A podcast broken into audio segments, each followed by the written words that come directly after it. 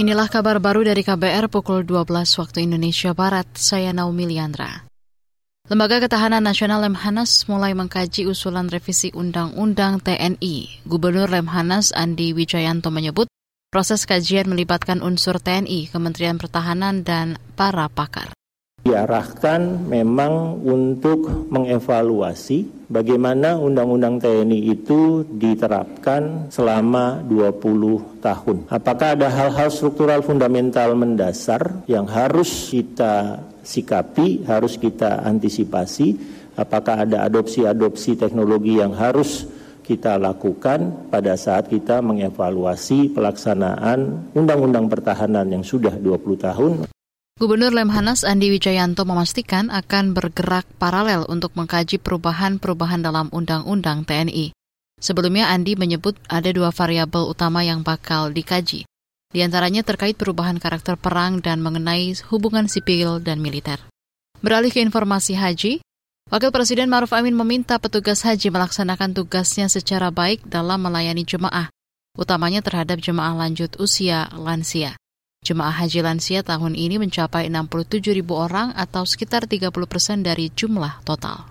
Ya, saya pikir itu kalau bimbingan, ya ini memang karena banyak uh, jemaahnya banyak yang lansia, maka petugas harus bekerja sungguh-sungguh dan memang mereka melayani.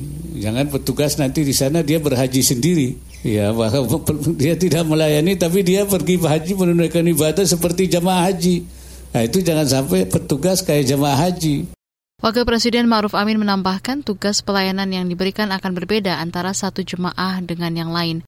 Bantuan diberikan secara beragam mulai dari sisi akomodasi, transportasi, kendala bahasa, hingga keterbatasan kekuatan fisik jemaah.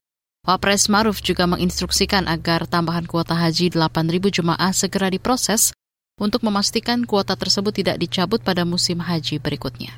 Beralih ke informasi mancanegara, Organisasi Pengawasan Standar Obat Pusat India mendorong laboratorium pemerintah memprioritaskan pengujian terhadap sirup obat batuk untuk ekspor. Dikutip dari Reuters, rekomendasi itu dikeluarkan menyusul kasus kematian puluhan anak di Gambia dan Uzbekistan yang dikaitkan dengan obat itu. Pemerintah India juga didesak segera mengeluarkan laporan pengujian setelah menganalisis sampel dari pabrikan. Sebelumnya India mengeluarkan pemberitahuan terkait kewajiban pengujian pada sirup obat batuk yang akan diekspor. Langkah tersebut diambil setelah Organisasi Kesehatan Dunia WHO menemukan zat beracun di sirup obat batuk yang diproduksi tiga perusahaan India. Sirup yang dibuat oleh dua dari tiga perusahaan tersebut dikaitkan dengan kematian 70 anak-anak di Gambia dan belasan anak di Uzbekistan tahun lalu. Mulai 1 Juni, seluruh sirup obat batuk yang akan diekspor harus memiliki sertifikasi analisis yang dikeluarkan oleh laboratorium pemerintah. Demikian kabar baru, saya Naomi Liandra.